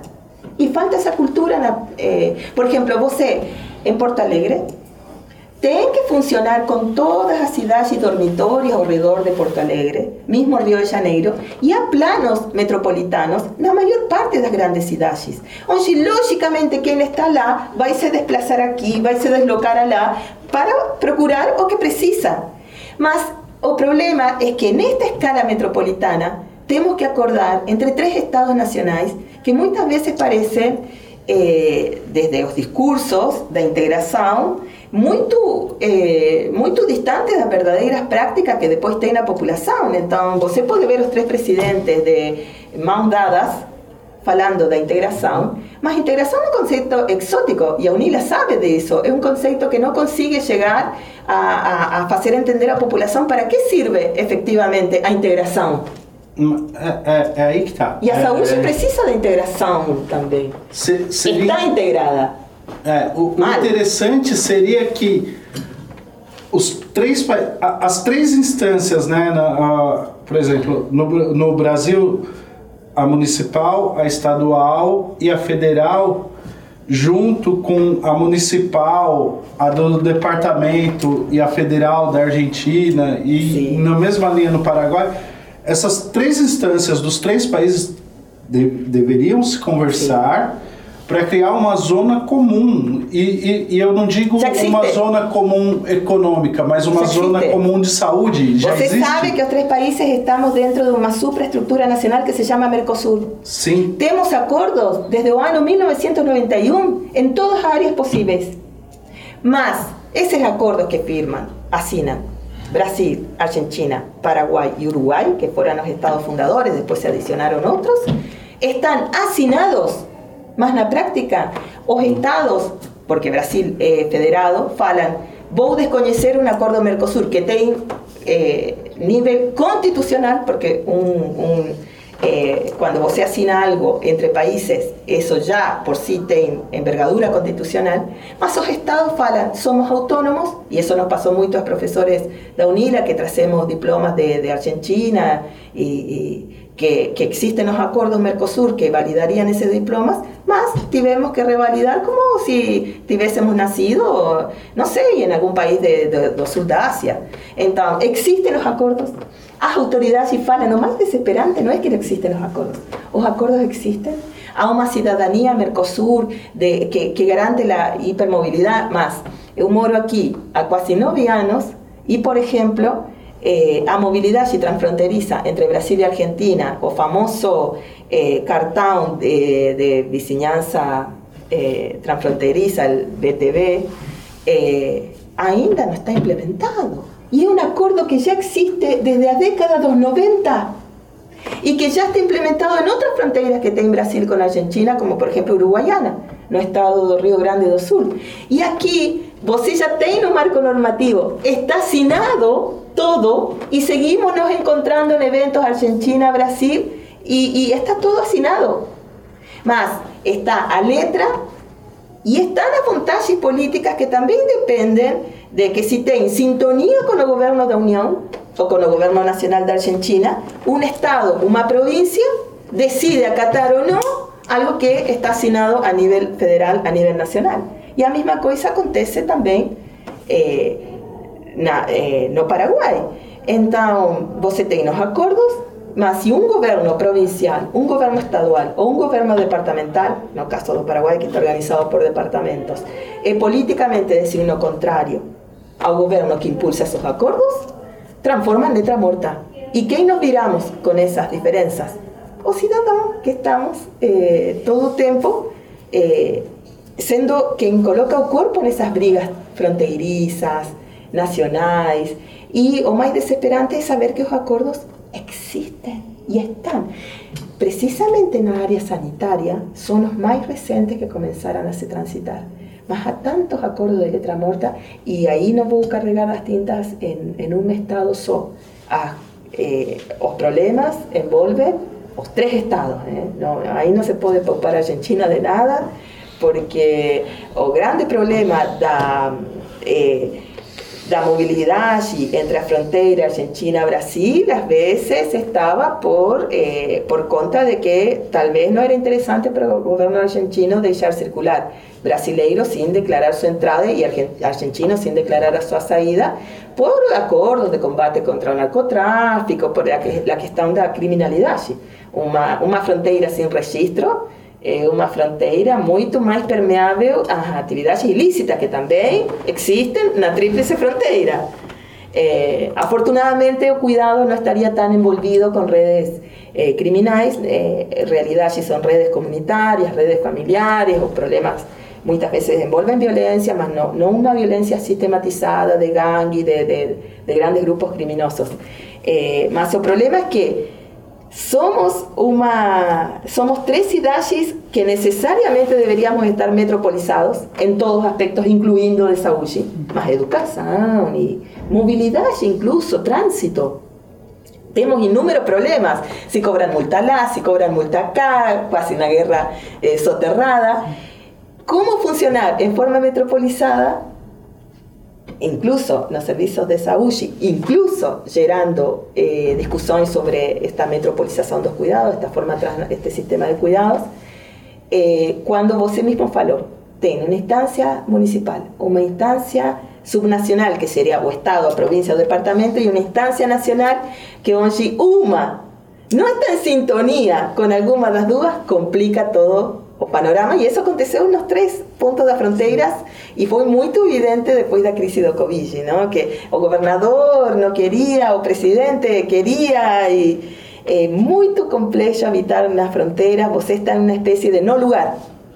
Vos tiene que estar eh, de acuerdo con la legislación de tres países, de tres escalas, local, subnacional y nacional, y, y ainda eh, con esa questão da xenofobia que es mucho más fuerte en las fronteras que en lugares donde você no está perto de otro país. Eh, eu morava na província de Santa Fe, que no está perto de Brasil, eh, y lugares donde los brasileiros para nós era praia, porque el primer grupo turístico no Brasil es de argentinos, tanto Foz como en Brasil, era praia, alegria, e depois você por aqui. Mas no caso da Argentina, é, talvez ela não trate Porto Iguaçu de um jeito mais diferente comparado com o Paraguai, porque o Paraguai, cidade do leste, é a segunda maior cidade. E a Argentina, eu acredito para Porto Iguaçu não tem uma relevância tão grande quanto econômica, de tamanho. Você falou algo interessante de ouvir, sendo argentina por parte de, de um brasileiro. Cidade del Este foi uma cidade criada para fazer a integração econômica com o Brasil. Já nasceu na década dos 60, eh, sob a presidência eh, de Stroessner, para ser a ponte de integração com o Brasil, econômica. E para ser uma feria franca, eh, uma, um, um área de, de, de, franca como, como é Miami, tem em outros lugares, para o comércio internacional. Já eh, Puerto Iguaçu eh, teve, teve un como un destino más vinculado a ocupación territorial, porque vos se sabe que el imperio brasileiro, en la época imperial, pretendía llegar a Buenos Aires y hoy teníamos un Messi brasileiro, un Papa Francisco brasileiro, porque en ese momento, si Río Grande do Sul no plantease un problema mayor para eh, o Imperio Brasileiro, eles avançariam até Buenos Aires e hoje seríamos todos brasileiros. Mas os rio-grandenses nos deram oportunidade de seguir sendo argentinos porque criaram um problema mais grande com a Revolução Farroupilha e a República de Piratininha, enfim, não vou eh, fazer eh, toda essa narração. Mas Puerto Iguaçu eh, surgiu como um lugar, como um posto de ocupação territorial de fronteira. De fato, comandante Andresito e esses nomes que são tão comuns nesta região, fora resistência contra o avance eh, primeiro português e depois brasileiro, já na época do comandante Andresito. Então, Porto Iguaçu foi um pouco criada para fazer de barreira a expansão territorial do Brasil, que você sabe que as últimas fronteiras do Brasil foram na fronteira sul. Eh, as últimas fronteiras em se consolidar. Então, Porto Iguaçu é como, nasceu como uma cidade de, de fortalecimento soberano territorial, uma cidade tampão para, para conter as ambições de, de, de imperialismo territorial do Império Brasileiro e depois da República eh, no seu momento. Depois chegou a, a questão das cataratas do Iguaçu, um ponto importante da integração argentino-brasileira, e a importância turística foi posterior. De fato, há uma pessoa que algumas professoras da UNILA estão hierarquizando muito, uma médica, Marta Schwartz, que há até um museu, que ela atendia, ela, uma médica argentina, na década dos 40, ela cruzava o rio eh, con otra infraestructura y con las onzas eh, prácticamente como pechi de ella, y atendía iguazuenses y atendía paraguayos. Entonces, esta médica argentina era la única posibilidad de medicina en la década de los 40 que circulaba por las tres fronteras, sin ningún problema. O sea, eh, todos recibían esa atención de una médica argentina. Ya existía esa posibilidad allí.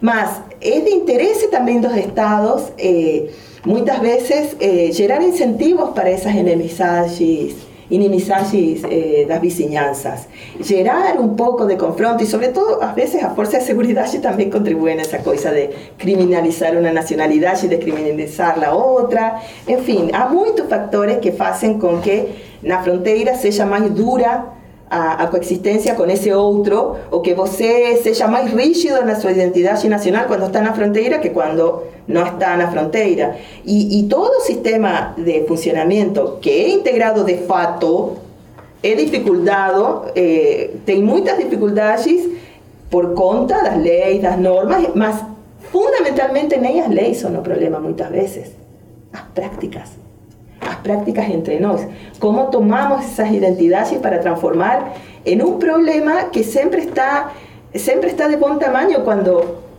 eh, no queremos aceptar que nuestro país nos trata mal y tenemos extranjeros para culpabilizar, que vienen de otro lado, esqueciendo que también de este país hay migrantes en otra parte, inclusive en Argentina. Entonces, eh, hay razones históricas. Está a questão que Porto Iguazú Posteriormente viró, sí, un atractivo. De fato, las cataratas de Iguazú son consideradas más maravillas de la naturaleza y los brasileños esquecen que son también argentinas. A veces hablan de Parque Nacional Iguazú y se sorprenden que Argentina también. Sí, son binacionales, es un parque binacional. Y claro que hay una importancia turística de Puerto Iguazú. Eso no, no es verdad, sí, que no, que no es interesante Puerto Iguazú eh, para eh, a ciudadanía argentina. Un dos principales puntos turísticos es Puerto Iguazú. Más, dentro del ordenamiento de la provincia de Misiones, porque Puerto Iguazú pertenece a la provincia de Misiones, Puerto Iguazú no es capital de Misiones. Puerto Iguazú es una ciudad pequeña. Y, y Argentina tiene un problema parecido con Brasil en territorio y diferente en población. Es un país con mucho territorio y con mucho menos población. Tenemos mucho menos densidad demográfica. Entonces, una ciudad así como Puerto es muy pequeña para tener un sistema de salud de alta complejidad que, que você encontraría en Posadas, que encontraría en Rosario, en Mendoza, en Buenos Aires, en Córdoba, en las grandes ciudades argentinas. Es una ciudad muy centralizada. Brasil tiene cuatro o cinco metrópolis. Argentina tiene una metrópolis, que es Buenos Aires. Tenemos una hiperconcentración urbana y entonces en los lugares más pequeños, ¿cuál es la atención de saúde que se piensa lá? Atención de turistas. Más los moradores, es una ciudad que no pasa de 60.000 habitantes, 60, 65.000 habitantes. Entonces su infraestructura pública no es necesariamente interesante porque a comprensión de él es que grande parte la población es una población fluctuante, una población que llega y se va, que son los turistas que a veces duplican a, a propia população local. É uma cidade do interior, uma cidade pequena, que, que em verdade eu também eh, ver de que não tem tanto investimento até no sistema de, de, turismo como si, como que Foz do Iguaçu entendeu antes a importância econômica do turismo, sim, eu vejo essa diferença.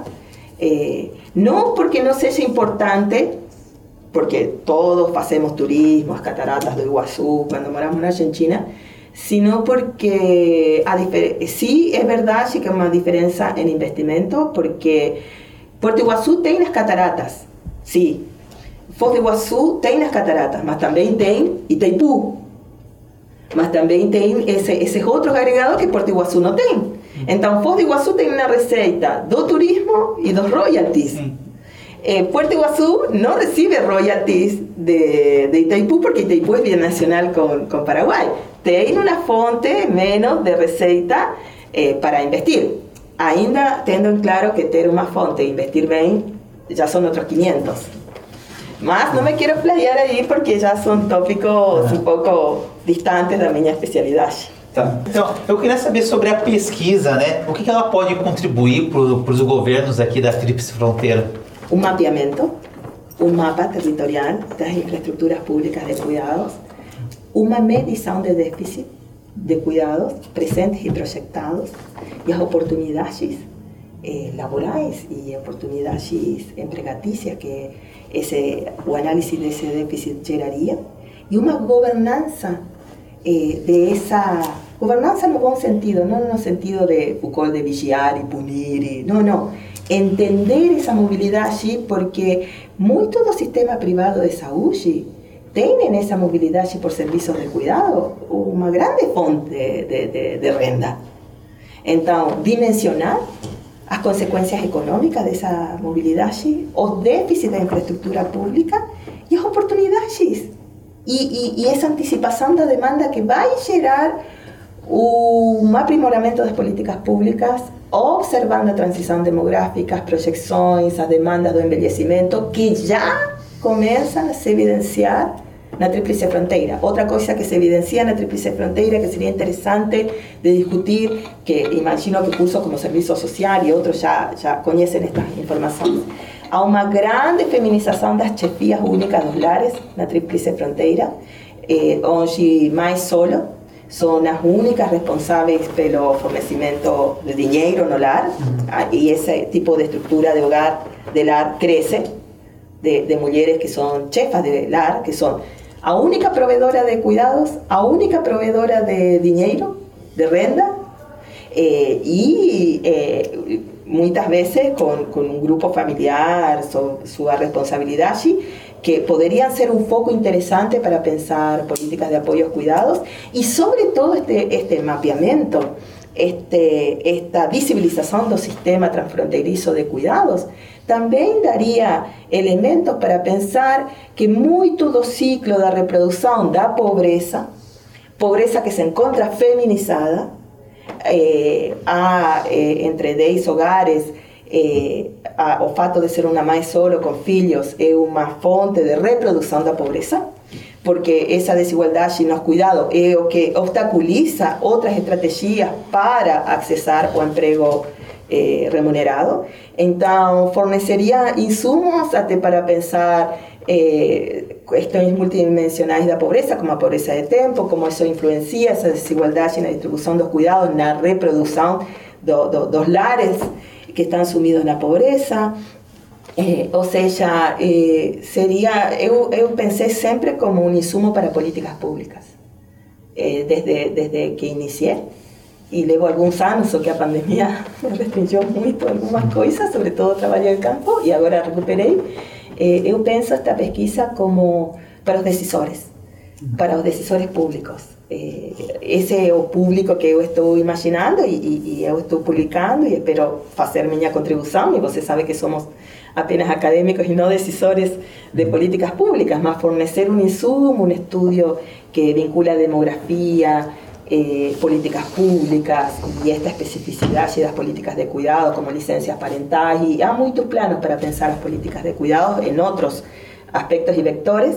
Eh, acho que é um tema novo no Brasil e que eu estou tentando disseminar para que seja um elemento mais, junto com outros, que possam servir aos fornecedores de políticas públicas para entender a conflitividade que gera também essas cadeias de mobilidade na Tríplice Fronteira e entender alguns dos problemas desde este, eh, desde este indicador, não? a questão do cuidado y contribuir a una mejor convivencia, una mejor organización, una optimización de estas infraestructuras.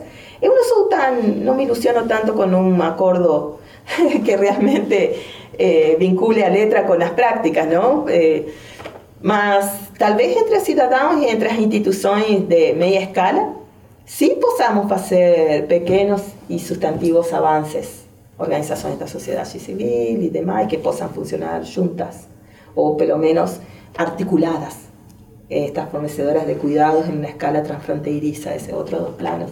Que também, e trazer as experiências argentinas das cooperativas de, de cuidados, eh, para, para pensar en esa posibilidad, si aquí también la tríplice frontera. Eh, penso dessa maneira, como um insumo, um estudo técnico. É, professora, e é, essa fronteira nossa aqui, ela é bem complexa. Mas a senhora acha que os resultados dessa pesquisa que pode ser aplicada a, a outras regiões de fronteira? Interessante, me fizeram essa pergunta em outro, em, em, em outra eh, forma de comunicação, me fizeram a mesma pergunta Eu eh, debería, para responder eso, hacer eh, un estudio comparativo. Por ejemplo, este grupo de pesquisadores que están liderados por esta profesora brasileira, que mencioné, que están en esa web www.mujeresyfronteras.com, ellos compararon la tríplice frontera entre Chile, eh, Perú y que Bolivia. Es otra tríplice frontera y ellos sí compararon esta movilidad por cuidados en las, las duas. Aquela fronteira seca e esta fronteira úmida, a tríplice fronteira do Paraná, que é a tríplice. Mas sempre com esse vector do trabalho doméstico. Eu trabalho num enfoque sistêmico, eh, de ciências sociais aplicadas e nem tanto de, de como, como este grupo, não? Genericamente eu que responder que muitas das situações que podemos ver aqui, como essas famílias que tienen varias nacionalidades entre sus integrantes como estrategia para se mover en un espacio u otro, yo podría inferir que eso podría ser encontrado en otras tríplices fronteras que tiene Brasil y que existen en América Latina, donde las desigualdades de las moedas eh, hacen que un país sea más atractivo que otro para direccionar los fluxos, es infraestructuras sanitarias que son desenvolvidas en un lado que en otro más. Esta es muy particular porque esas otras tríplices fronteras no, no tienen es esta situación de tres cidades, con una usina eléctrica que es una de las mayores productoras del mundo de energía, que también tiene un patrimonio cultural de humanidad y las cataratas de Iguazú, que ya era un, un turismo internacional de primer nivel. Pocas tríplices fronteras tienen todo eso junto. Então, eu acho que isso é uma particularidade, é uma fronteira. Esta é uma fronteira rica. Aqui o menor do problema é o dinheiro. A distribuição do dinheiro que é o problema. Porque esta é uma fronteira que tem muitas atividades comerciais, que gera muita receita.